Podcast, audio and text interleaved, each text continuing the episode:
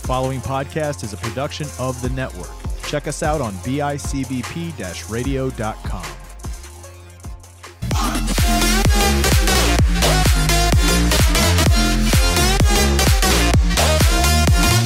Hello, everybody, and welcome to another edition of the Squad Wipe Gaming Podcast. It is me here, Sayga, joined by my brother and co-host, Marcus Shades. We are here to talk to you for our second episode. I know there's been some weird breaks in the middle, but as it is with new shows, we figure out the logistics and we keep rolling. We are excited to be talking to you. We are excited to be presenting this. I believe this is going to be a week before our big event. Yep.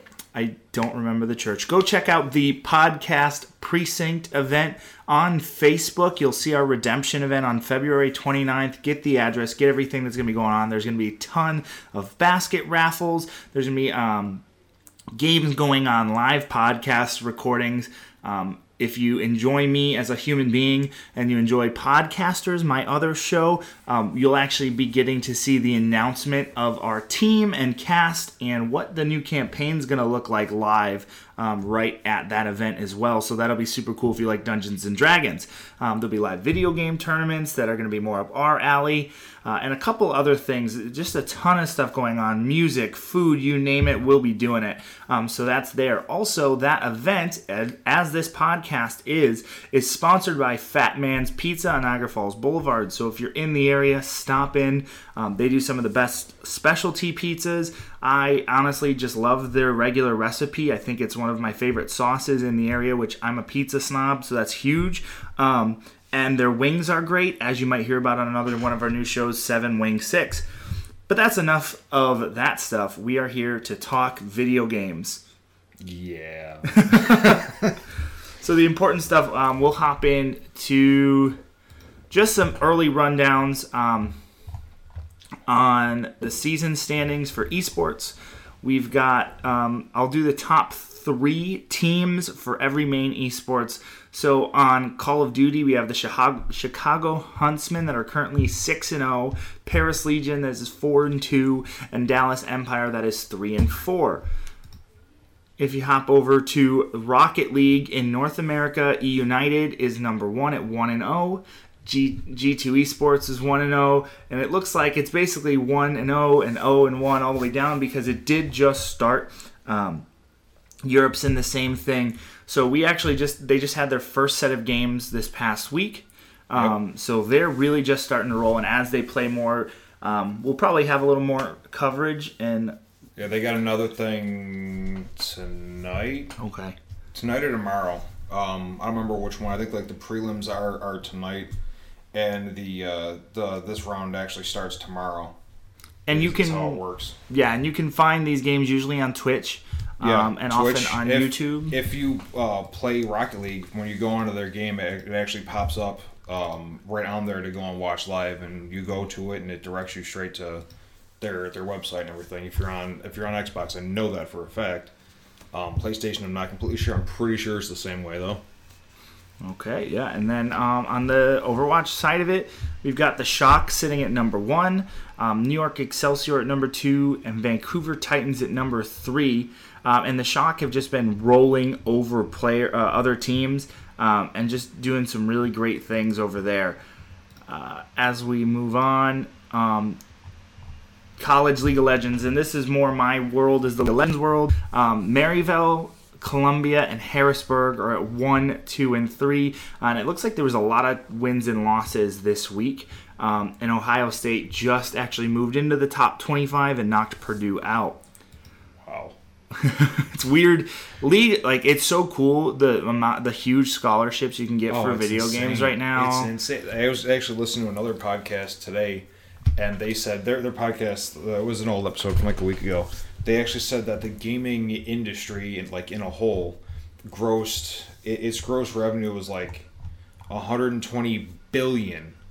And that beats out MLB, the NFL, and who was it? Which was the third sport? It's like baseball, football, and basketball, I think. I don't know if it was basketball or if it was hockey, but the top 3 sports. It beat out all of them. I mean, the gaming industry is much, much bigger But still, like, how much of that, you know, is for tournaments and stuff like that, and some of the tournament winners, they get millions of dollars, and, like, they practice insanely. They play for 12-14 hours a day. That's just practice. Yeah. Yeah. Like, it's crazy. It's a grind. And for sure, and speaking of League of Legends right now, G2 esports is in the number one for the LEC, the European League, and they're 6-0 right now, and there hasn't been a team that's even come close to touching them, including their rivals Fnatic. And G2 actually was in the grand final last year, was swept 3-0. So that's a team that is going to be huge in the European side.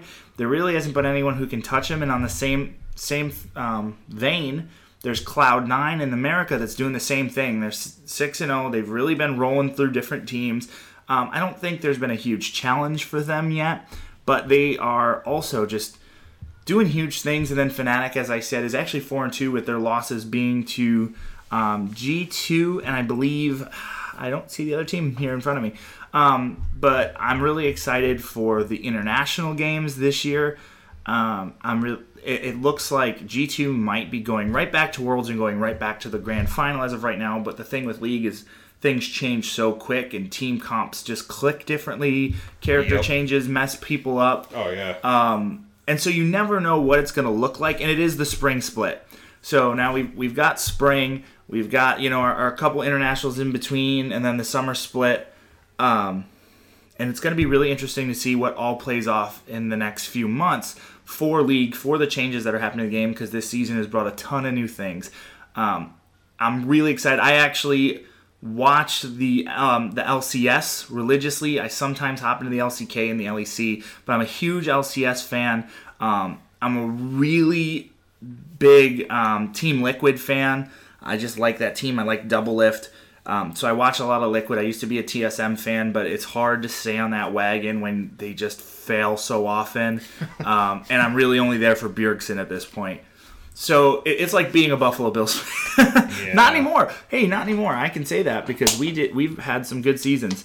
But yeah, so it's been a ton of fun to watch, and I'm really excited.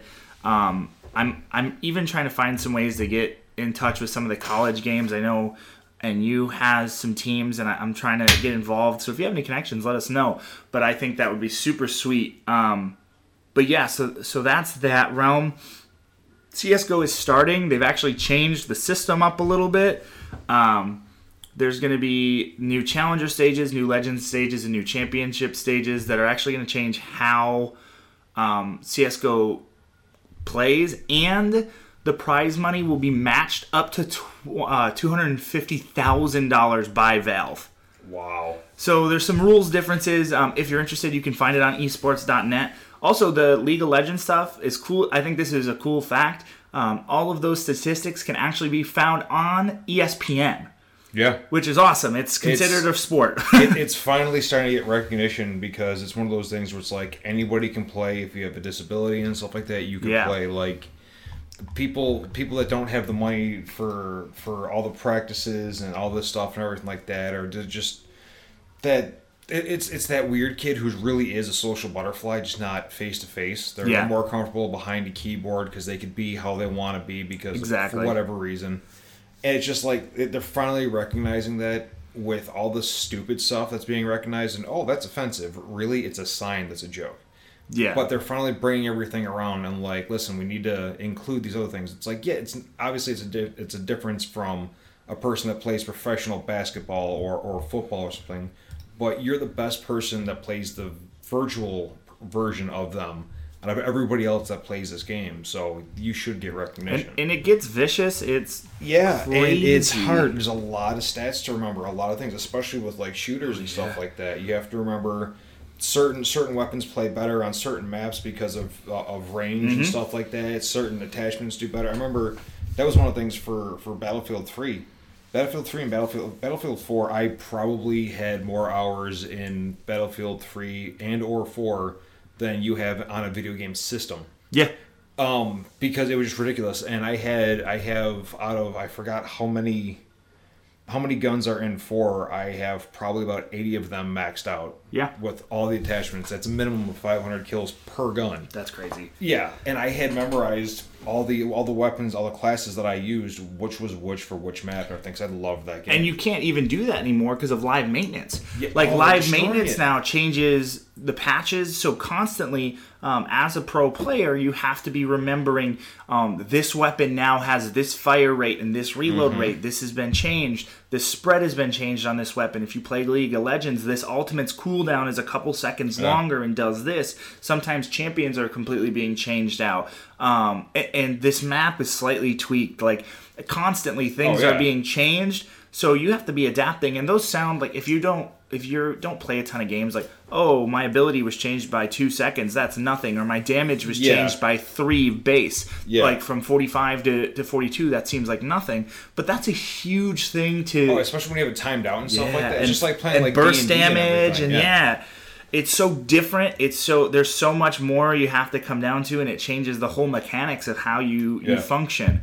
And so it's a huge thing. Like, people don't realize how smart you have to be, and like it's nuts. It's nuts, but like everything, there's so many changes. And I think, like, if you ever want to see what it takes to be like a really solid player, like watch Booga, who won the Fortnite tournament this year. Like, his gameplay was impeccable, and I'm sorry you could say you could beat that kid. Just watch him play. Like, I never could get down. Fortnite's not one of my best games because I suck at building and shooting. I still don't understand the building mechanic. It's so impressive to me now, because like at first I was like, that game's stupid, and now I'm like, dude, I can't do it. Oh no, it's insane the way that it works and how fast it is. And that's one of those things too, like there's been correlations with people about their eye-hand coordination and how fast they can think on their feet and stuff like that. And it's because they grew up playing video games and stuff, and it's because you have to... Yeah, you're just moving your fingers back and forth and your thumb, and oh, it looks stupid, you're sitting on a couch. No, but the amount of stuff that's going on, like subconsciously, all the like math equations and stuff, to move a certain way and to shoot, and it's not like real life where you actually feel like the weight behind you, and like it's just it's you're staring at a 2D surface into this 3D world and trying to figure everything out, and there's no wind or anything. And some of the games, they actually have the wind in there now. Yeah. And like when storms come in for Battlefield, like it's harder to see, and there's rain and stuff, and you're shooting and you can actually see your tracers get pulled to the side a little bit. Oh yeah, it's so much stuff to take into consideration. It's amazing how far everything is going, but at the same time it's like, okay, slow down and bring it back, and like release a game that doesn't have to be live service. Yeah. Because there's too many allowances. If you have a live service game, it's allowed to be kind of broken when it comes out. Yeah. Which I don't. If you want to charge more for the game, charge more for the game. I like live service for multiplayer. Yes, for multiplayer games. Because of bug fixes and stuff like that. I'm not crazy about live service for story mode games. I agree. That's why we had that like Assassin's Creed Unity debacle years ago, where it came out broken. The co-op multiplayer games, they're having live services. No, you come out and you do your patches if needed. Yeah. But go back to the old model of how games used to, here's your game, there's DLC coming out in 4 months. In the next quarter, there's going to be another X amount. It's going to cost this much. Get your season pass now. Go back to that model. Yeah, and I only agree. Go in and touch the games when somebody's like, it's multiplayer. You're facing somebody, and oh look, that I just got shot by this rock over there because a person fell from the map. Yeah, like the Call of Duties and stuff used to be when we'd go through and play, and like, oh, a new map just came out. Let's go find the bugs. So that when people let's go ground diving. Them, yeah, and that was the only time we would report them if. It would take a while to get done because that's how things were. Yeah, well, now like it's 10 years ago, but still, day. Like that's the only time stuff was messed with. So you had actual finished products coming out. Yep, and but, it's awesome. Yeah, like, and it changed. It changed games. Like I was saying, like when Unity came out, that game, no one wanted to touch it afterwards, and it still got like a really bad name as a video game. Yeah. Honestly, like I like Unity. I went back and played it, and it's not a bad game. Like. It's not a great main character. Like that. Yeah. That's the downfall, is Arno is just boring. But otherwise, like, it wasn't a bad game. It just had a lot of bugs. Yeah. I used to love the Assassin's Creed games. I just I don't know. It was just one of the things I just kind of fell off with because there was so much Origins to do. Origins is so good. I would rather... That's a kind of game where I would have more fun exploring that world with other people or with somebody else playing. That. Like, it's me and another person that's somewhere in that world, but they're the other faction. I get that. It could be co-op or it could be against each other. They did the multiplayer thing, and honestly, it was okay, but it wasn't great. It was very much a Champions game. Yeah, it was. And it was all right. Again, Unity, they did try the co-op. They tried the four-man co-op with Unity, and that was the game that was broken, so they said, let's not do that again. I think probably my favorite Assassin's Creed, though, has been, and the one I've played the most, is Black Flag, just because I get home from work and be stressed and stuff like that and go, you know what? Screw it. I'm going to be a pirate today. Yeah, exactly. And just cruise around in my boat and sink ships, and then all of a sudden the man of war would come in and just wreck my face, but that thing was not fair. But I loved that game. It was a lot of fun. Yeah, and I agree though. I think the live stuff has its issues. It has its perks. It really does. Oh yeah. But I think it does have its issues. I think it just needs to be. And I think this is not just video games. It's at, like, sports in general or video games. I feel like it's everything right now. It's we want the quick fix for it, so we're going to put it out right away, and we're going to change things as they go. We're going to do things like on the spot, and it is causing a lot of problems. I've noticed a lot of like poorly released video games. It's been happening a lot with sports games. WWE 2K was or 20K really bad. Or 2K20. That's what 2K20, it was. Yeah. It was real bad.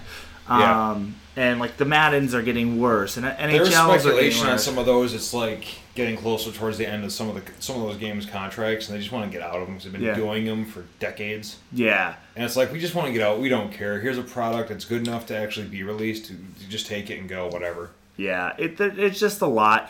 But on the topic of new games, we'll do our new game rundown real quick. Not a new game, but DLC right off the bat. The Call of Duty Modern Warfare second seasons came out. I've heard nothing but good things by the players.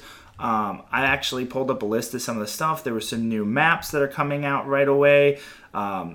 There is a new multiplayer mode coming out.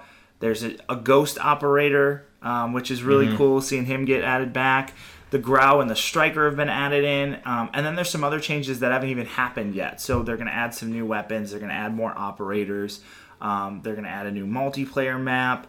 Some weapons they haven't announced throughout this season. But I've heard a lot of really good things about this new season. I've actually watched a little bit of the gameplay and really liked it. I haven't played a Call of Duty since Black Ops 2. Yeah. I think that was the last one. And I really liked Modern Warfare. I really liked Call of Duty. It was just, honestly, part of it, and this sounds so stupid coming from a League of Legends player, but, like, honestly, part of it was a toxic community, even though I know League is, like, famously the most toxic community around right now. But it was just one of those communities. I feel like League, it's harder to ignore or easier to ignore than it was in Call of Duty at the time. And I just wasn't great at it either. But this season, I've watched a ton, and I've actually been contemplating picking it up. I've been thinking about getting it too, but I'm and they're talking about releasing a couple new modes for it and all sorts of stuff. So I'm excited. I might end up biting at some point. If they put zombies in, I'm definitely in. Yeah, if they do something, you know. So, yeah, exactly. I actually really liked Extinction, the answer to zombies, the alien one. Oh yeah, I liked that a lot. That was pretty good. So other games. These are all February 11th, so these just came out 2 days ago. We have the Metro Exodus DLC. That's PC, PS4, Xbox, and Stadia. I've actually heard a lot of good things about Exodus. I've played the other Metro games, haven't gotten around to Exodus, but a lot of people are saying it's the best one. And it is definitely on my list to play. Yakuza 5 Remastered is coming on PS4. Necronator on the PC. Actually, a year ago, they released a top-down Darksiders game where you could bounce between War and Strife. Mm-hmm. They're actually now releasing that on Valentine's Day, so tomorrow, the day this releases, actually, because this will probably come out tomorrow on February 14th. So that'll be so this is a Valentine's Day edition. Woo! Cool, I didn't know that. I just made it up just now. So that's Darksiders Genesis. We've got Dreams on the PS4. There's an attachment for the DualShock 4 for the PS4 for a back button coming out. The Street Fighter V Champion Edition is coming to PC and PS4. Corruption 2029 for PC. Makoko on February 17th, as well as Corruption for PC. The Bayonetta and Vanquish bundle coming to PS4 and Xbox. That's kind of cool. I am a fan of... whatchamacallit. I'm a fan of Nintendo, so if they're bringing Bayonetta to those systems, that's pretty awesome. Drone Champions League, the game, it sounds like it's going to try to be an esports game. The Devil May Cry 3 Special Edition coming to Switch, which a ton of people are excited about, and it's got a lot of changes to the game. Fortnite Season 2 Chapter 2 is coming out. And this is February 20th now. We've got Sonic the Hedgehog, Under Night and Bright, PS4 and Switch. Conan Chop Chop, which sounds like something I'm going to end up playing, is February 25th. The Kingdom Hearts 3 DLC for Xbox. The Mega Man Collection is coming out on February 25th for all the systems. A new Neverwinter expansion. Samurai Showdown, 2 Point Hospital. And then we've got Overpass on the 27th. One Punch Man on the 28th.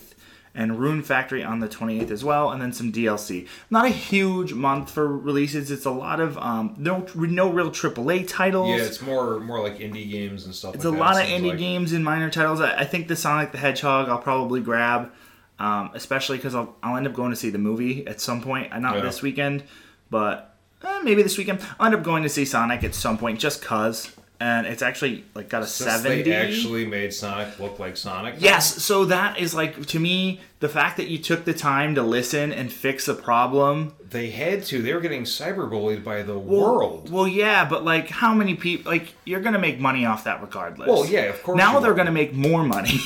Yeah, because there's a lot of people with the same mentality as me. Is like, hey, you listen. Now I want to go see this in theaters. Yeah, yeah. And honestly, like, it's one of those things, like, it may look silly, but I actually love Detective Pikachu. I went and saw it in theaters, and I was like, wow, this was actually really good. Like, I was going to go, like, it's Pokemon. I'm going to see it. It's going to be goofy. I'm not going to love it, but I'm going to like it.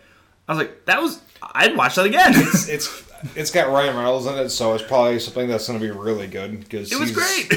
He's just completely insane when he goes off with some of his roles. Yeah, it was ridiculous. They did a good job, but they made it make sense, too. Yeah. It wasn't just like, here's Ryan Reynolds for no reason. It was he's that's running around as a cool reason that he's Pikachu. Yeah.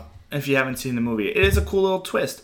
There's also some game, let's see, on here. This is Snack World, the Dungeon Crawl on February 14th, and it's similar. It's the same makers, I believe it's a Switch game. It's similar makers to same makers who made Professor Layton, which was a puzzle game. Which is a really cool game. And this looks fun. It looks like a goofy, like, dungeon Nintendo game. So I'd probably play that as well. Because I like that kind of stuff. So, we wanted to talk, because this is still, episode 2. We're still getting a little bit into the game world. We're still diving in. So we wanted to talk history of video games. A basic history of the different generations, because we're going on our 9th generation right now. This is generation... Yeah, we're moving into generation 9 right now, which is crazy. Yeah. So generation 1 started in 1972, and it consisted of Magnavox Odyssey, Epoch TV Tennis, Home Pong, Binatime TV Master, Coleco Telestar, and Color TV Game. I can tell you the only one I think I even know is Pong. That's what's actually funny about that year is I saw a thing, how accurate the number was, I'm not sure, but they said there was like 250 at-home consoles were released that year, but at the time, an at-home console was a simple box that had a controller or two controllers going to it for how the controllers were set up back then with like paddles and stuff, and it had one game. That was all it was. Yeah, it was the game. That was what was considered a console then. Not like how a console is an all-encompassing thing. No, it was literally, you went to the store, you spent $15, whatever, you got your game and your console in one, and you got to play one thing. You wanted to play a different game, you had to unplug the whole setup and plug in a whole nother console. So they make those now. Yeah. I was trying to see what the average number, if it would tell me what the average number of TVs in people's homes were in the 70s, and I couldn't find like a good. Well, this is at a time too when like arcades were amazing. Yeah, arcades were still a thing, and they were really up until like the end of the 90s. Yeah. Oh, yeah. That was like early 2000s is when arcades really started dying off. Yeah, it was like slowly but surely. Yeah, yeah. 70s and 80s and the 80s and I mean, if you watch any 80s movie and stuff like that, there's always some kind of arcade machine in every mall. That's like the biggest room in the mall and stuff. And arcades were the thing. It wasn't all about home consoles because you could just go from machine to machine opposed to having a gigantic box with each console being one game. Yeah. For sure. That's why there's a lot in there that, like, I've been playing for as long as I have, and I'm like, wait, what? I've never even heard of that. Oh, yeah. There's a lot of people, like, that are like that. I'm trying to remember the year. What was the year we got the computer in general? I think it just hit, like, it's... Oh, man. It hit an anniversary. It was, like, pretty early on. It was, like, in the 1960s or 70s. The first computers were technically earlier than that. They were in the... I'm trying to remember first home computer. 30s. Probably not until later. Home PCs became affordable, that was... Oh, I've got it on in front of me. What, like mid 80s, wasn't it? Yeah. So we'll hop. So that was Generation 1. Very simple, like you said, one-point games. Generation 2 is the Fairchild Channel F. Atari 2600, which that one we know. Bally Astrocade, the Magnavox Odyssey again. They must have re-released it. The Intralovision, and then there were Intellivision. Wow, good job. And I don't know how to read. And then there was actually handheld.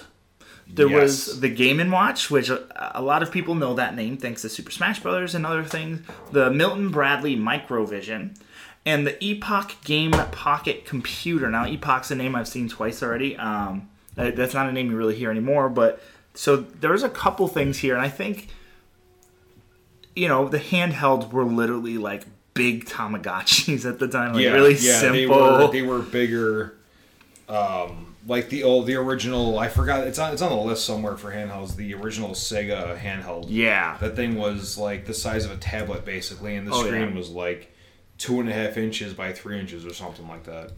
But the Atari 2600 actually had, I believe, more than one game on it. Oh, yeah, it had multiple. And so that's pretty huge. Let's see, our Atari 2600 games that came out with it. This is the beauty of how we podcast is I can look stuff up. So, yeah, some of my favorite games are actually on the 2600, and that's like Dig Dug, Miss Pac-Man, Pac-Man, Pitfall, Joust, which I think is super underrated. So the 2600, I think like we started to see some changes to the systems. We started to see a little more innovation. Yeah. But... more memory in them, too. More memory. And levels. Yeah, you had levels. Bigger levels. It wasn't just back and forth with a paddle and a ball. Yeah.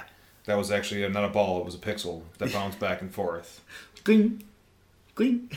Yeah. So Generation 2, we start to move. It looks like and things are a little more common in homes. Mm-hmm. I know, Atari, like I said, Atari still hangs out. They're still pretty easy to find, and they're still sitting at about $150 price point. Did you hear about the hotel Atari's coming out with? Yes, Atari's releasing a hotel. That's another thing. That's a whole separate tangent. You started saying something, and I am saying it on the show right now that we're gonna have to talk video game movies at some point because I started to think of like The Last Starfighter as soon as you said 90s arcades and stuff like that.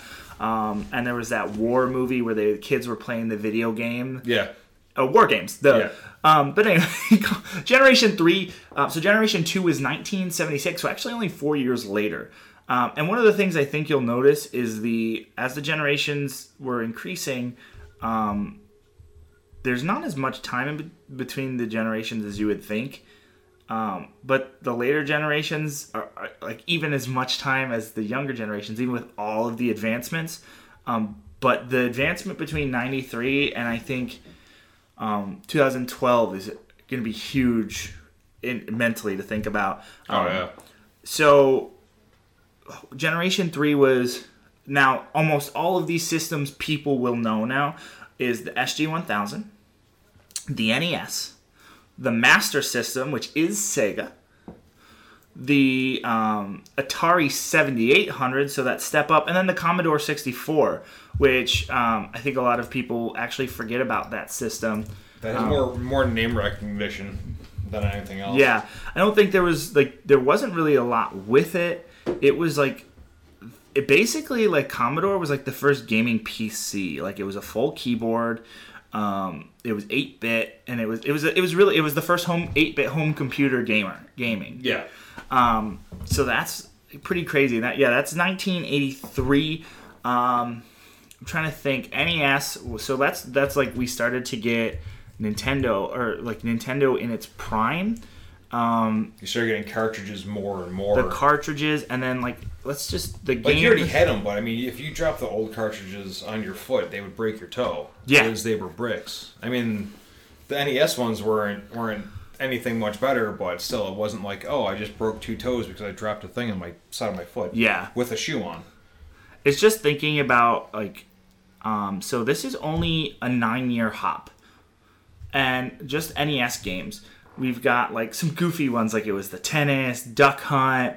Sorry, I don't know why I include Duck Hunt and Goofy, because Duck Hunt's awesome. Duck Hunt is awesome. But, like, 10-Yard Fight, Gumshoe, but we got our first Mario Brothers in that crew. Yeah. We've got the Donkey Kong games.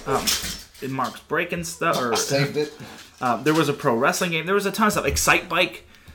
But that early NES, there was, like, a ton of games on it. And, like, and I think... You know, it's really easy to appreciate. It doesn't surprise people as much anymore, but it's really easy to appreciate what's the word I'm looking for? Classic gaming. When you look at stuff like the Nintendo NES Mini that we released a few years ago, I was working at GameStop at the time it was coming out, and like the amount of people that were hunting for this thing. Oh, I was insane.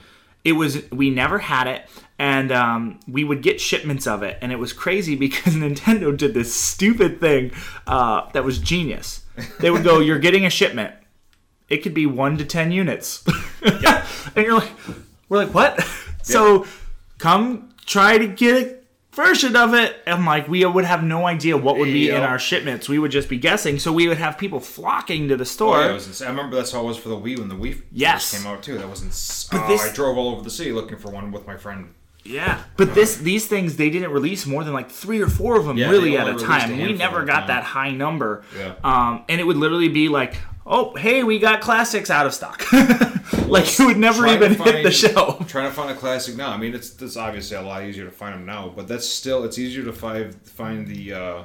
like the classic version of the Sega Genesis than it is the Nintendo. Yeah. Oh yeah, the Sega because Mario because Nintendo just went, hey, guess what? We're gonna put a whole bunch of these out there. We're gonna drop them out to you guys. Yeah. And then we're just gonna stop, and then the demand's gonna slowly go down, and then we're gonna have them come out again. And, oh look, they could find them in stores. Yeah. And that's what they're known for doing. It sucks for the consumer, but it's great for the business. And the other thing was like Sega. I don't want to say, like, Sega's iconic, but it never had that same, for whatever reason, it just never had that same success. If that's the thing. We would talk about it completely different if they would have had a dog in the fight with still having a console. Yeah. They don't have a console. They do have games and stuff like that. But they're on everyone's consoles, too. They're just everywhere. They don't have that exclusivity that Nintendo has that separates them. If they came out with a brand new, they can come out with a console that's 2 generations ahead of the next-gen systems coming out, they would still have problem taking off because they've been out of the console market for so long. And there, you know what? There's some games, though. Like, I have a Genesis still. Mine's handheld. That it's like a sweet custom one that my wife had got me from a GameStop. I think they were selling these, like, handheld Genesis, but they're cool.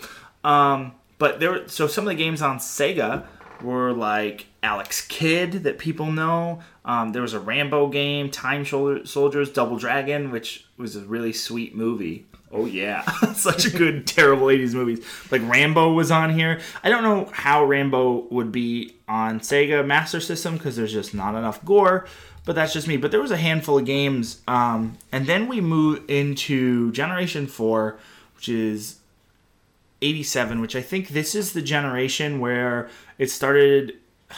I want to say it, but I feel like Generation 5 too. But I think Generation 4 is really where, like, it started to click for a lot of people. I think it's where a lot of lasting games were created. Because we have in the 87, for consoles, there's the PC Engine is made. So now we've got these minor gaming PCs. We've got the Sega Genesis, which is huge. We've got the SNES, the Super Nintendo, and the Neo Geo AES, which honestly, a lot of people don't even know what that is. Yeah, I don't know too many people that had one. And then you go into handheld, because you were what, one at this time? Or were you... That's the year I was born. That's the year you were born, right. We were born on Generation 4 and 5. That's funny. But then handheld, you've got the first ever Game Boy, which, like, to me... Game Boy is the reason Nintendo took off, in my opinion. That was really what made them even bigger. Yeah. Then nothing could touch them. Then the Lynx, then the Game Gear. That's your thing, the Sayga Game Gear, which is huge. And it was really cool screens. I actually played a Game Gear before. I played Sonic on it, and it's basically the Switch. And I love it. Yeah, it's the original Switch Lite. The Switch Lite is basically a Game Gear. Yeah. And then the Turbo Express, which again I don't know much about. There was a lot of games. The early, these are the times. Like the Sega Genesis games, I can rattle off the top of my head, to be honest, because I still play them. So like Golden Axe, we had Comic Zone. You know, there was so much. Chameleon Kid, and now I said that and I'm freezing. Sonic. There's too many games. Ghouls and Goblins. So there's a ton in that Sega realm that I think we still play too. That people still find interesting. Well, you have to when you're a kid starting off. Like one of my friends, when his son was 2 or 3, or we're sitting around, we were playing a video game. We put the controller down, and he just from watching it. Like I say, he's like 2 or 3 years old. He picked up the controller and started playing Sonic. Yeah, because I mean it's simple. Sonic was hard. But I mean, like, it wasn't like playing it. The controls are simple, but the basic mechanics of it. He was a little kid, and he was picking it up and absolutely loving it. We're like, okay, cool. So here's the thing. Like, old games, I don't know. There's something about simplicity. Simple games are hard. I feel like I crush new games. I still struggle sometimes with, like, Super Mario and Sonic. Like, I really do. I don't like platforming games because it's like I just have to jump from here to here. But for some reason, my brain says I can't, yet I could jump off of a rooftop onto a tank, blow the tank up, take out an entire squad of people, capture a flag, and run out of there, and only have taken like 50% damage if even. It's not fun. Like, but I still struggle with Cuphead. Exactly. I can't jump from one platform to another. It's hard. Platform. Or like, oh, this 2D thing is moving at me. I should jump out of the way. Oh, nope, didn't do it. Too slow. Dang it. You win again. The pedal got me. Yep.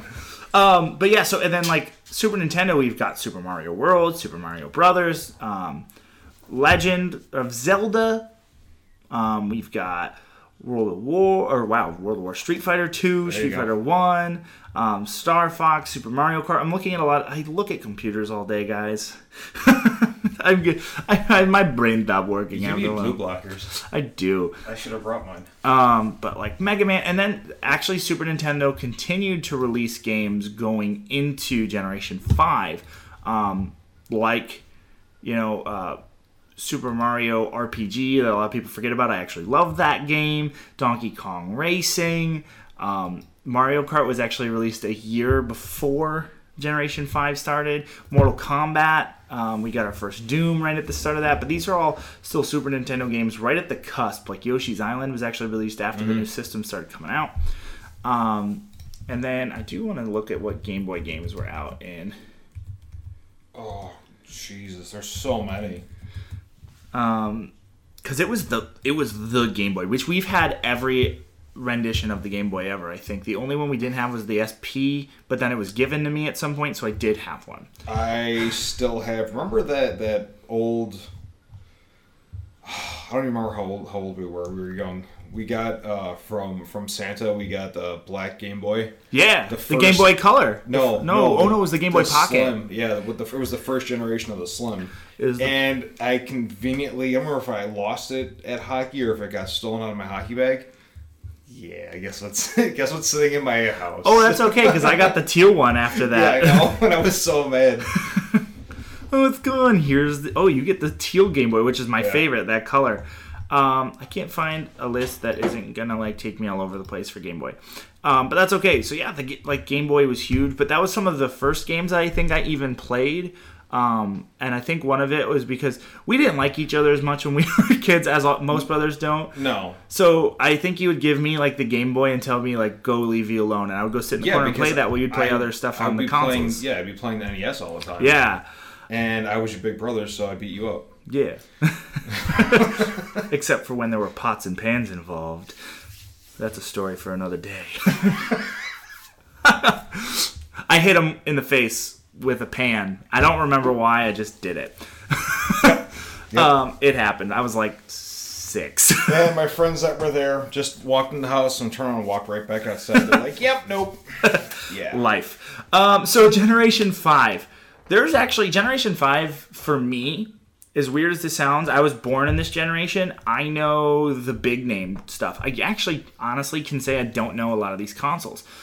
It was the FW Towns Marty, the 3DO Interactive, the Atari Jaguar, the Saturn, which that one I know, the PlayStation, the N64, which was my first console because I had one at my dad's. Mm-hmm. The Nomad is the handheld, the Virtual Boy, again Game Boy Pocket and Game Boy Color, the Neo Geo, and the Game.com.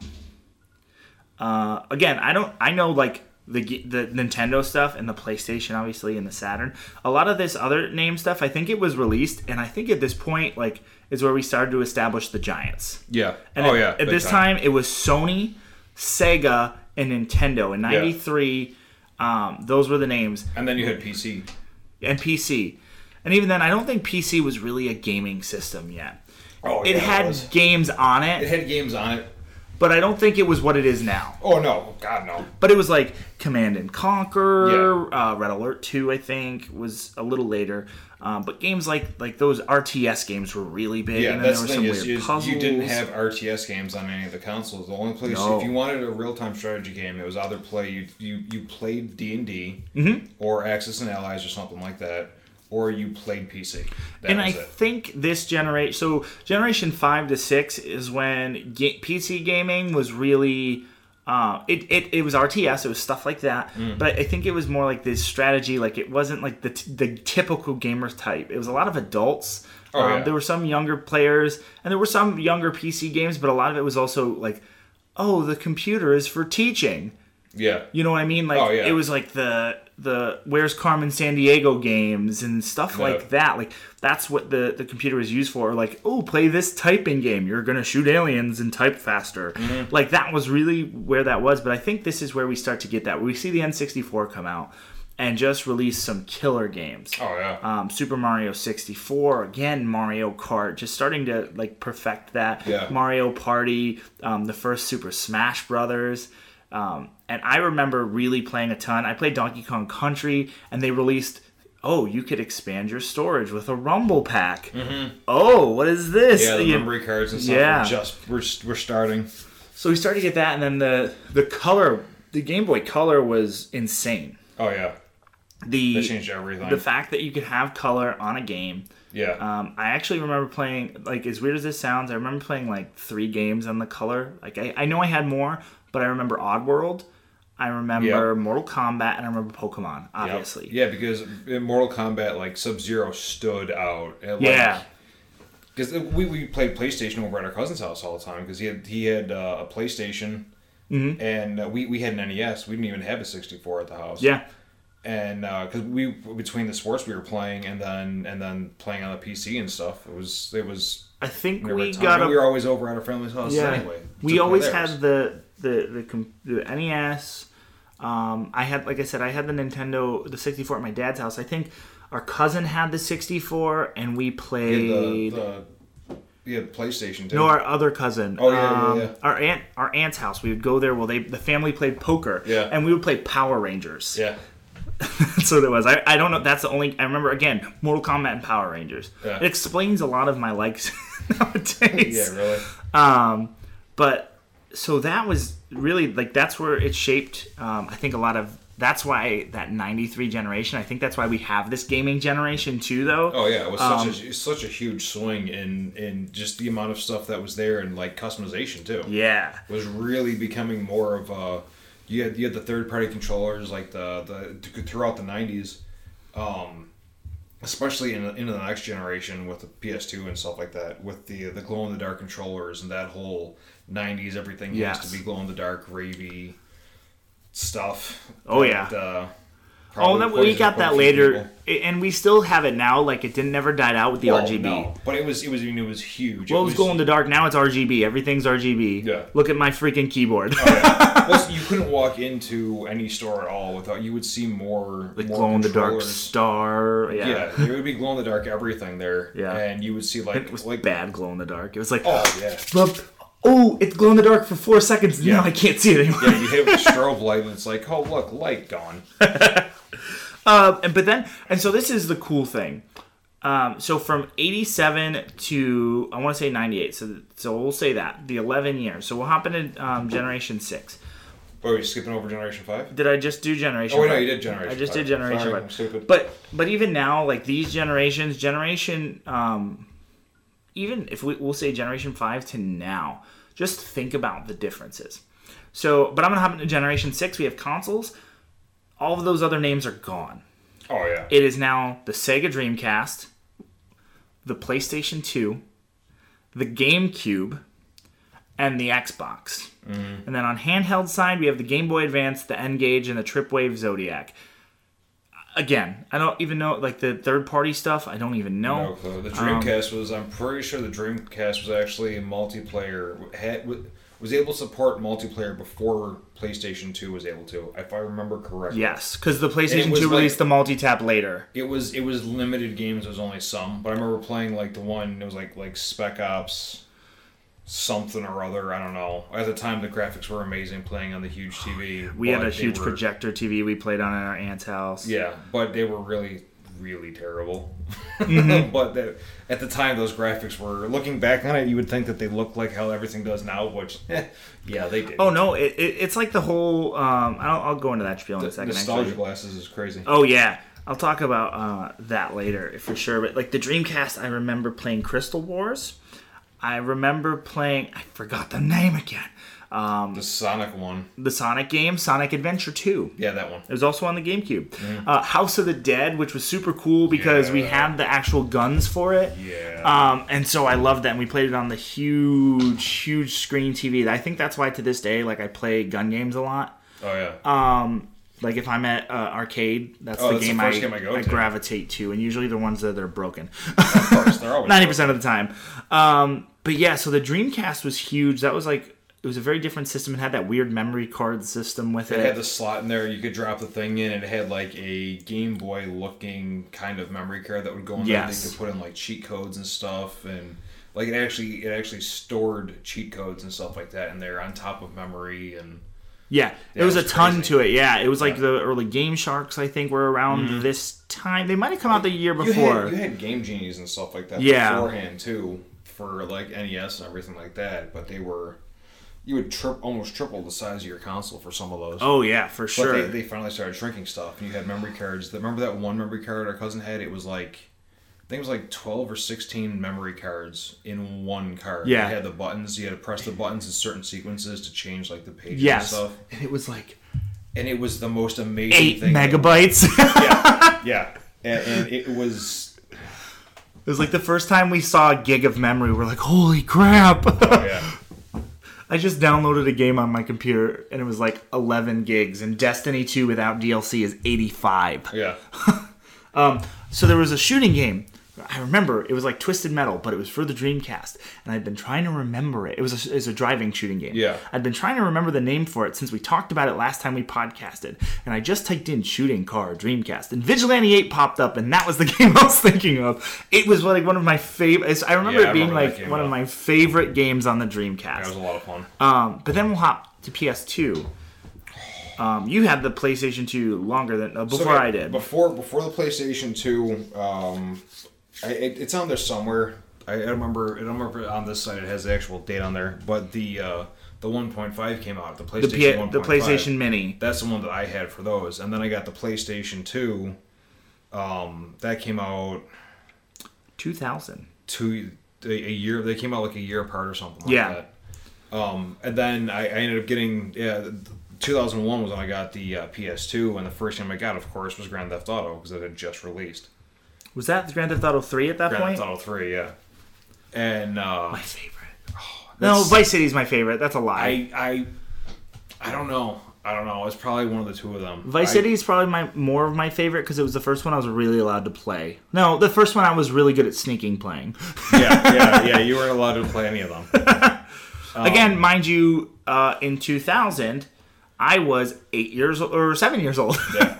So 2001, I was 8 years old. So when these games came out, I was still like, now that's nothing. Like I'm gonna buy my kid Grand Theft Auto 5. He's 6. Yeah, why doesn't he have a job? Like, it's completely different now. The PlayStation, I can't even think of the amount of games I had. I've forgotten more games than I... So much. Oh, geez, there was...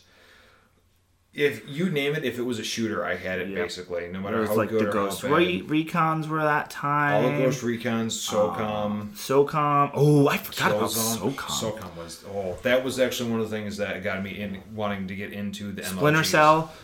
I never got into Splinter Cell because I didn't like the stealth. No, that was Metal Gear we had. We had Metal Gear because I played an insane amount of Sons of Liberty because I loved that game. Because the graphics for that game compared to everything else, that was like that style weren't even remotely close. Just because like the water and stuff like that and how things look. Red Faction, there's the name of yeah.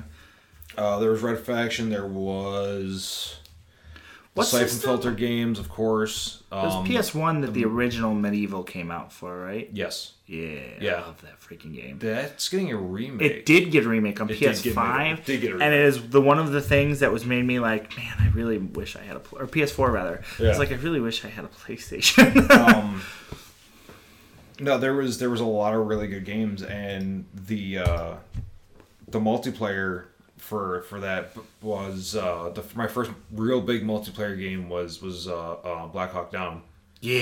And there was a Black Hawk Down 2 that came out, and I played it, and it was nowhere near as good. And this is when I think when our online gaming really started, because PS2 was Battlefield 2 Modern Combat. Yes. And that is when I think one of the first games I remember us playing online frequently. Yeah, frequently enough that there was me, our other friend, St. Elder, who I stream with on Fridays, and our cousin Scorcher would play that game for like 72 hours straight. So one of my favorite stories... This is a long episode, and I apologize in advance. We're already at about an hour. Oh, well. We're making up for time. Yeah. So one of my favorite stories about that game was it was Halloween, and Scorcher was a big man, but not a very big man. He just has a good-sized belly. And I was handing out candy because I was still a youngin' child. And this girl comes up. I think I had just come home from trick-or-treating or whatever. Something, yeah. And so I'm helping hand out candy. They're playing Battlefield, sitting on the couch. Scorcher's laying on the couch, and this girl comes up dressed as a devil, skimpy outfit, you know, as you do on Halloween. And I just still to this day remember, hey, what are you dressed as? As I watch him stick his finger in his belly button. And then go, I'm the fat kid from next door. And proceed to stick that same finger back into his mouth. And I also remember at the same time, like, Shades. I'm sorry, we've had many games. Yeah, Shades freaking out. Shooting at winning like a 2-on-1 tank battle. So I remember it so vividly. Oh yeah, because I remember Battlefield, but I also remember that graphic scene. It was fun to mess with the neighbors. Yeah, That was back when like people did stuff like that. Yeah, you could actually do stuff like that, and people wouldn't get all offended because you were clowning around and it was a joke. And hey, they were on our porch, whatever. Yeah, you're on our property. You're gonna see we're insane. Yeah, they knew. So GameCube was awesome. Xbox wasn't a thing. Like it was Halo. That was it. Xbox was Halo. That and Mech Assault. Mech Assault was awesome. And there was a couple other like cool games that like landed but never really stuck. They tried to redo Conkers on there because it was more of an adult system where like Nintendo was trying to be family friendly. Well, if you remember too, that was it was more towards the tail end of Gen 6 to Gen 7. You had the army games starting to come out, like the. They're not a recruitment game, but it's a recruitment game. Oh, yeah. For the Army and the Marines and everything like that. I forgot about those. Because of everything that happened in the early 2000s that kids playing all these war games nowadays weren't even alive for yet. But there was a huge push on those, and that had a huge impact on first-person shooters. And like that, like, you know, and it was always around, but we still had... Blockbuster in Hollywood Video. Hollywood was down the street and I lived there. And there was a video game, Game Crazy was in that as well. Yep. So we could rent video games too. So we played a ton of video games. So that was really helping these Gen 6, I would say Gen 1's Gen 6. I think they started to die out at the 360 feels like it's been out longer than the PS3, even though it hasn't. Yeah. I think it started to die out midway through Gen 7 probably. Mm. And there were still like some like family video and stuff now, but nothing really. But yeah, so Gen 7 is just like it's so now there's no other third parties anymore. It is the gaming PCs I think are really starting to become a thing. Oh yeah, gaming PCs definitely took over. That was like the real when Master Race started to pop up towards the back half, I would say. It was depending on where you were here on East Coast. Yeah, we had cyber jocks. We had but I mean, if you were more like in the tech part of the U.S., like it's a totally I mean, even go two states down, it's a completely. We had Counter-Strike coming out at this time and stuff like that. Might even have been earlier than that, in this Generation 6 actually. But then we have like 360 coming out, PS3 and the Wii, and I think 360 and PS3 coming out were the like.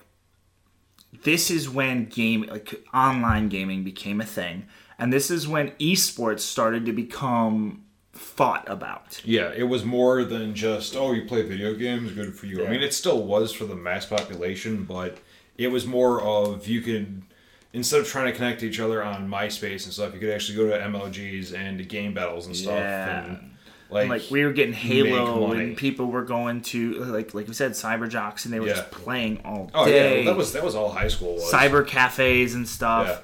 Yeah. We had all this stuff and then handhelds. We had the DS and the PSP. PSP was okay. I liked some of the games on it. It was a weird design. It was, but the DS was what I think the DS is what opened up for what the Switch is now. Oh yeah, the DS is a lot. That's the thing. Nobody's gonna be able to complete with Nintendo's handhelds. Yeah, never. They're just too much of a powerhouse. I mean, I would love to have seen an Xbox One come out. We talked about it briefly in the last episode, I believe. Yeah, we had the Xbox Go briefly talked about, never happened. Yeah.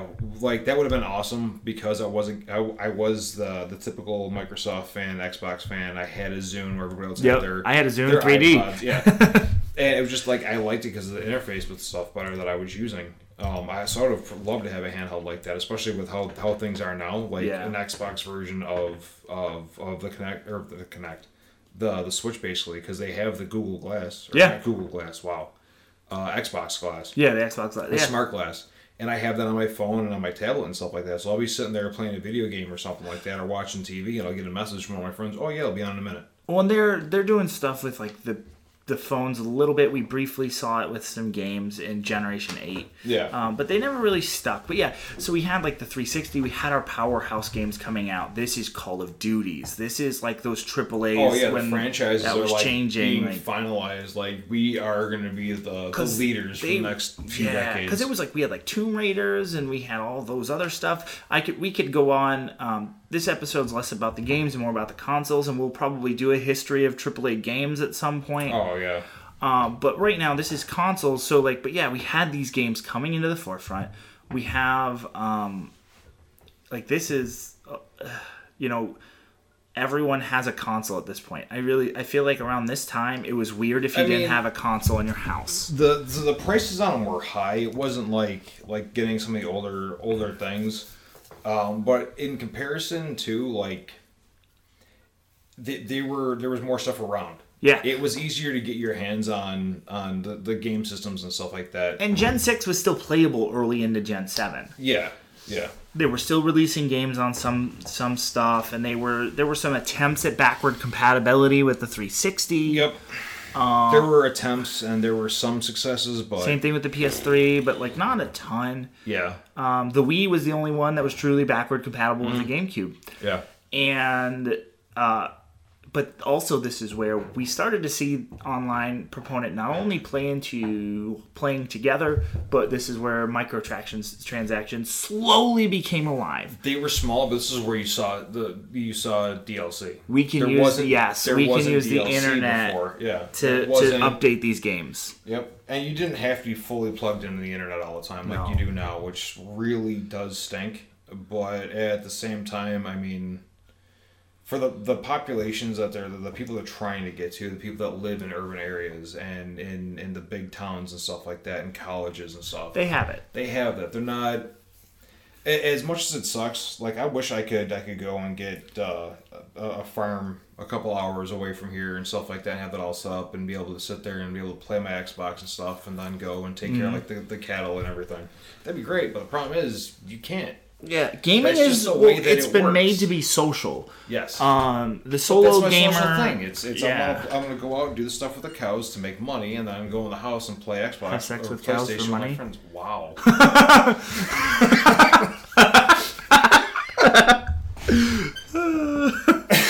I can't. That's just. Hey man, it's four udders. Anyway, it's called milking, not sex. Oh. Oops. I broke it. Video games. Sweet. Where was I? Yeah, so not only we were getting that, I had a concept in my brain. You're getting DLC, we're getting the social gaming. Yeah. We're getting people being able to talk. I did have something. I was thinking, bigger memory. We were getting bigger memory, bigger game power. Graphics were starting to bump up. And now, like, if you honestly, as crazy as it is, go play a PlayStation 2 game and then throw on a PS3 game, even not even a PS4, and then play a PS4 game, and it's insane. I remember Halo 4 dropped, and now this is talking Xbox One, and our mother walked into the room, and Dr. Halsey, right? Am I right? Halsey was on the screen. And she's like, no, that wasn't 4. It was 4. She's like, what movie are you watching? No, that was Reach. Yes. It was Reach because that's when we went to the midnight release too, because that was on the 360. She's like, what movie are you guys watching? We're like, Mom, this is Halo. And she's like, whoa! Yeah. You're right, it was Reach. And it was insane. It was like, we went from these, and literally now, this is 2005. Then if it was Reach, it was still 360. Yeah. So in between 2005 and 12. So just look at the graphic jumps alone between the. I mean, there was years difference and stuff, but I mean, Halo 3 and then Halo Reach, like huge. They were. I mean, you could tell by looking at them. And then you hop to Halo 5, and it's like, yeah, that's a whole other story. But, like, I mean, graphics wise. Oh yeah. Just derp, like insane, nuts. Gears 1 to Gears 3. Yeah, and even now Gears 5. I mean, the Gears games, I think that they hold up. They do. They all they're also a newer franchise in comparison. Halo 1 is a lot older. Well, yeah, if you're gonna compare Halo 1, but I mean, like generation wise. Oh yeah. When Halo that came out at the same time that the first Gears game came out. Yeah. And it's more of it looks more, I guess you could say, like fuzzy. It's more blocky. More unfinished and stuff. It's just not. The way the Gears was, it was set darker. Yeah. So that's part of it. It's a darker game. So, but I mean, 3 came out on the 360, and that's vibrant. That was like, well, there was holy some color, crazy gorgeous games. There was some weird like Borderlands in those systems. Mm-hmm. As weird as it sounds, like I loved the look of like Tamagotchi. Just like the difference you could do with graphics and bringing color to the screen. Oh, yeah. You know, we talk about the Nintendo 64 and the color it really brought, and now you look at it and it's insane what you can do on some of these games. And there's a like it's gorgeous. Like even I'm playing Pokemon now, and that's gorgeous. And I know we talk a lot of mainstream games, and I've said this before too with panel discussion. My comic book show. Is if you have games that are not mainstream that you think are the coolest games in the world, send them to me. I'll probably play them. That's how I ended up finding Enter the Gungeon as a student. Was like, hey, dude, you got to play this. And I was like, his voice was not that deep. And I was like, yes. And I did, and I love it. And it's on my Switch. I've been playing Broforce because of stuff like that. I'll watch a lot of streamers. Like part of it's systems. Like I will watch people play Persona 5 all day. Haven't gotten to play it because I don't have a PlayStation, but it's so cool. So Generation 7 was huge. I think the DS, like that touch screen on the bottom, the two screen play, was Nintendo really starting to figure out what they were doing. Yeah. And there were some awesome games on the DS. That was one of my favorite handhelds at the time. Oh, it was crazy. Just that having that feature in there. I never how do I do this? Like you actually had to watch tutorials on games because you'd be playing a game, press the buttons, and now I got to touch the screen. Yeah, you had to do two or three things. Like it actually changed things, and I liked it at the same time. It's like I just want to sit here and play Mario. Leave me alone. Yeah, I was like still again, buttons. I pretty young kid with ADHD, so having to do more than one thing was awesome for me. Yeah. And then you get into Generation 8. This is our past gen. We're actually we're in the middle of two generations right now. Not even in the middle. We're at the end of 8. We're going end, to 9. But technically, like the Switch is 9. Switch is in Gen 9. Yeah, it would be because for that generation, for that system, it would be. Yeah. So but we have the PS4, the Xbox One, the Wii U. 3DS and the Vita, which the Vita is basically phased out middle of 8. Yeah. It's there, but it doesn't do anything. Yeah. I don't even know if they're even still making games for it. I don't think so anymore. I'm pretty sure they shut everything down for that. It's still listed as present, but this site also doesn't have the Switch on here or anything. I remember they might. I don't know if they're making new games come out. I know they haven't killed servers or anything that. It's still all functional. That's one of the big things that I'll say, and this is a different conversation, but man, when they kill a server on a game, it just makes me so sad. They just had the funeral for Battleborn. Yeah. That was sad. I loved that game. I'm a big Gearbox fan, so that was...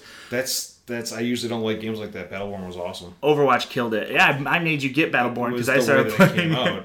Well, you were showing me the stuff for him, this actually looks really cool. It was awesome.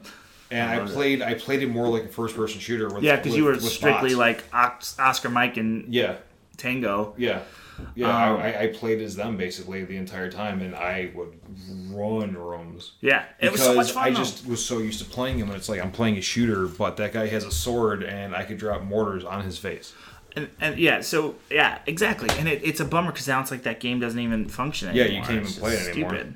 And it bums me out. I like when games are still playable. I think that's one of the cool things about the old systems is I never have to worry about, I can't play Super Mario because the servers are down. I'm going to go play Super Mario. Yeah, it's one of those things, one of those games that we both have, but it's let's hop on here and just fight bots for a while. Yeah. Just do, our own version of Horde. Yeah, and it was fun, and I really liked it. It was really creative. I loved the character design, but Overwatch was a monster, and that's why I didn't last. It was a timing thing. Yeah, Blizzard versus Gearbox, though, too. Yeah. Blizzard's going to win because Gearbox it didn't feel like it was a completed product either. Yeah. That was when they were just the whole live service stuff was really just starting to be tested out. And unless you were a massive, massive company, one of the top companies, then and you were trying something experimental, everyone was kind of I mean... It was different. It was for everybody, but they usually got a little bit of a pass. And it was a MOBA style that... honestly has so many dogs in the... MOBA at that time is insane. Basically what Battle Royale is right now. Yeah. And not even... But not to the same extent. Battle Royale is actually bigger. Mm-hmm.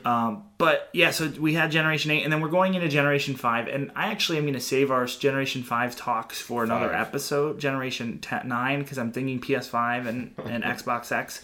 I apologize. We're going into Generation 9. I'm going to save that talk for another episode. Oh, yeah. Because there's a lot of speculation, and we can talk so where the systems are going. Yep. So I think we're going to end on 8 here, but I do want to talk real quick, and it is kind of play into where Generation 9 is going, is through all of this, none of this mentions PCs as consoles.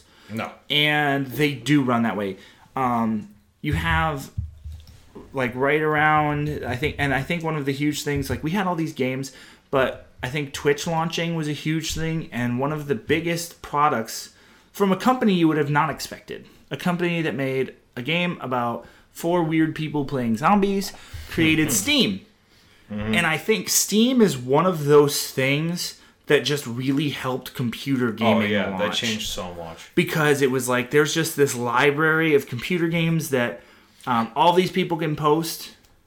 What did you remember? I remember something we'll save for a later episode. Okay. And indie companies can put tons of games on here. Like, and so not only did Steam launch computer gaming, but then we got YouTube as well.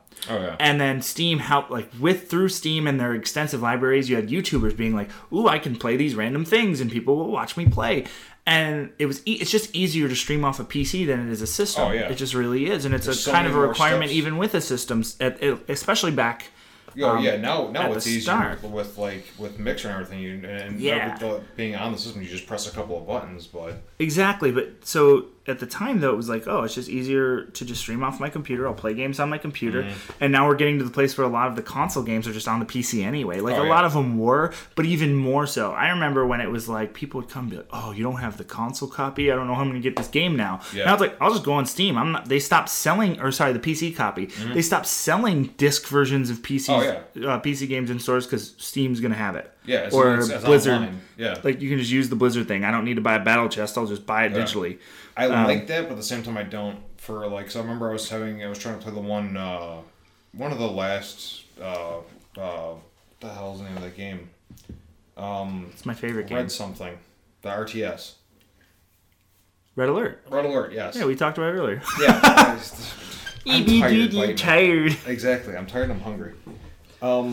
No, I eat raw steak. I was having an issue with something, and I went to pop the disc in to play it because I wanted to just play just the single player. Yeah.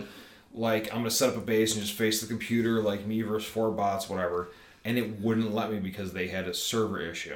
Yep. And I'm like, serious? I don't want to play online, though. I want to play the game. I have 4 discs that are for this game.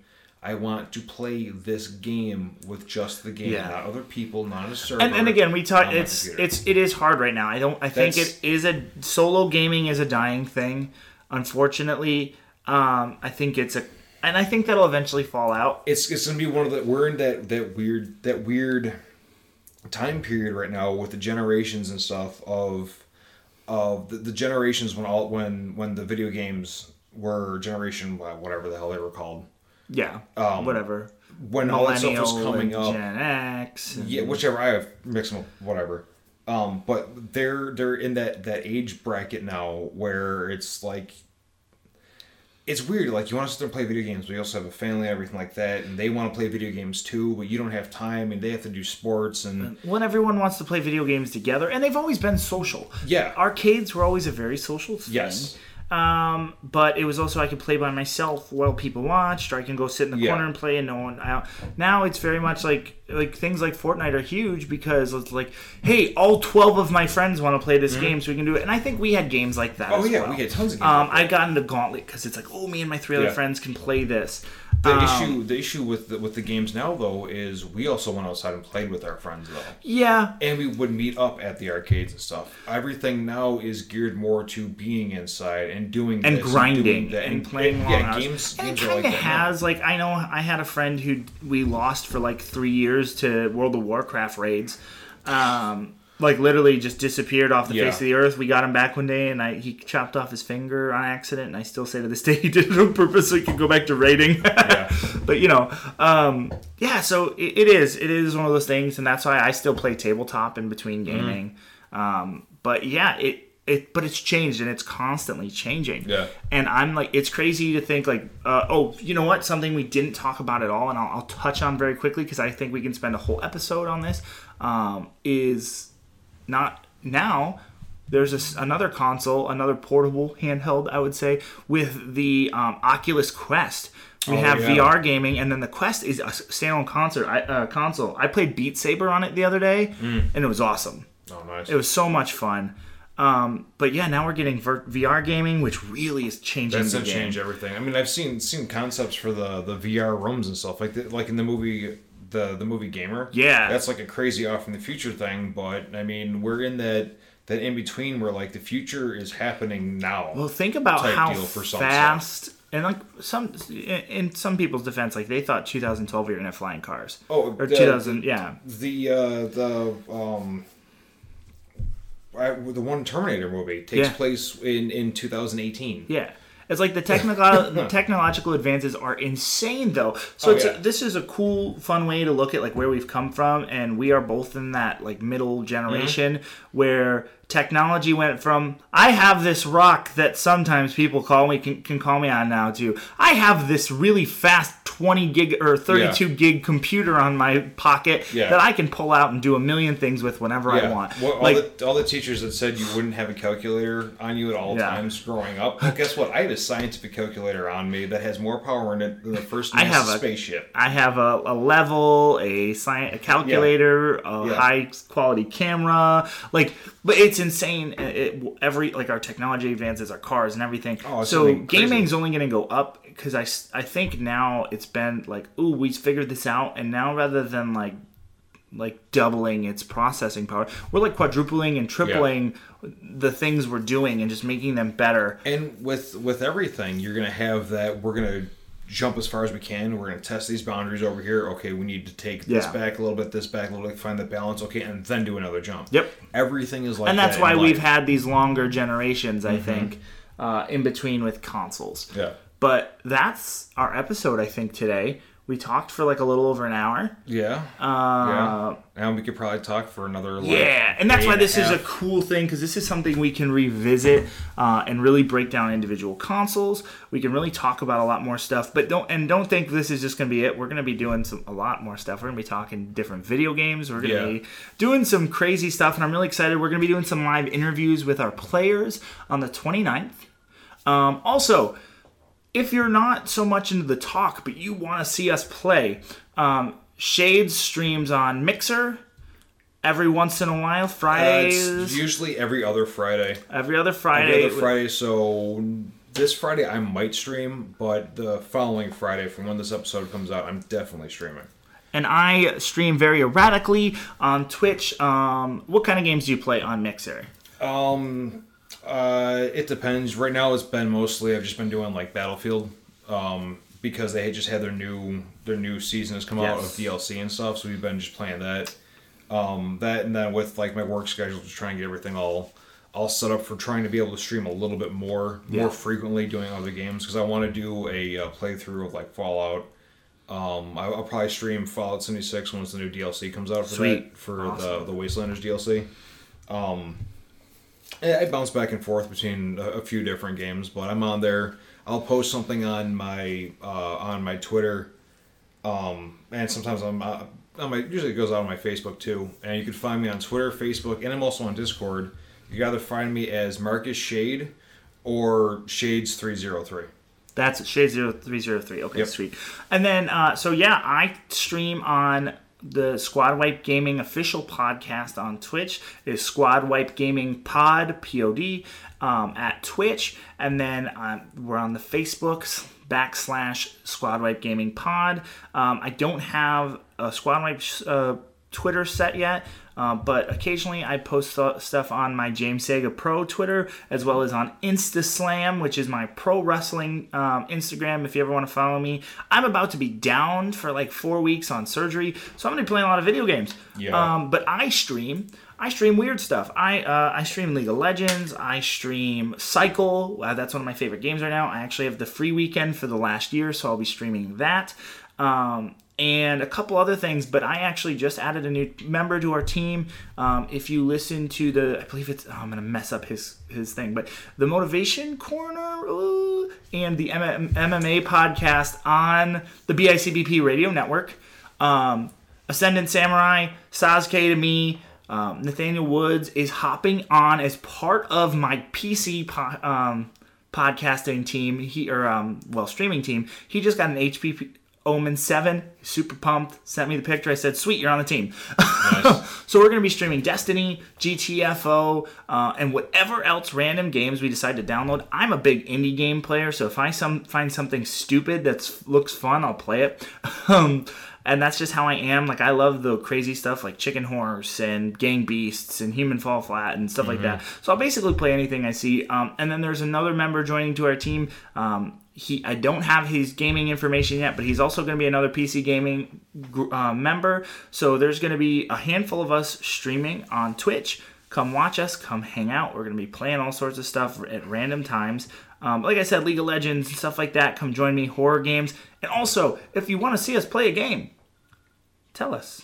Yes. I will play weird stuff. I love horror games, so send me stuff. I like to get scared. I scream, and I'm over 280 pounds.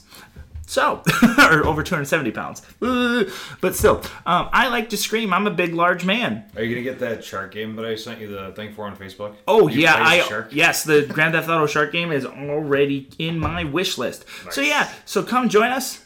And until next time, don't forget to squad wipe.